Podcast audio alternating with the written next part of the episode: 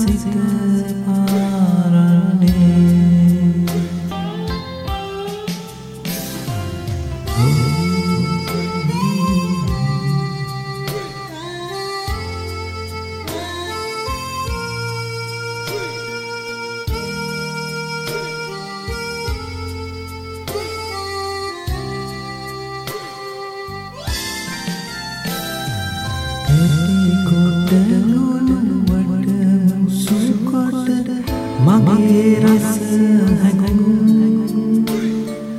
ඔබ වෙත ගිය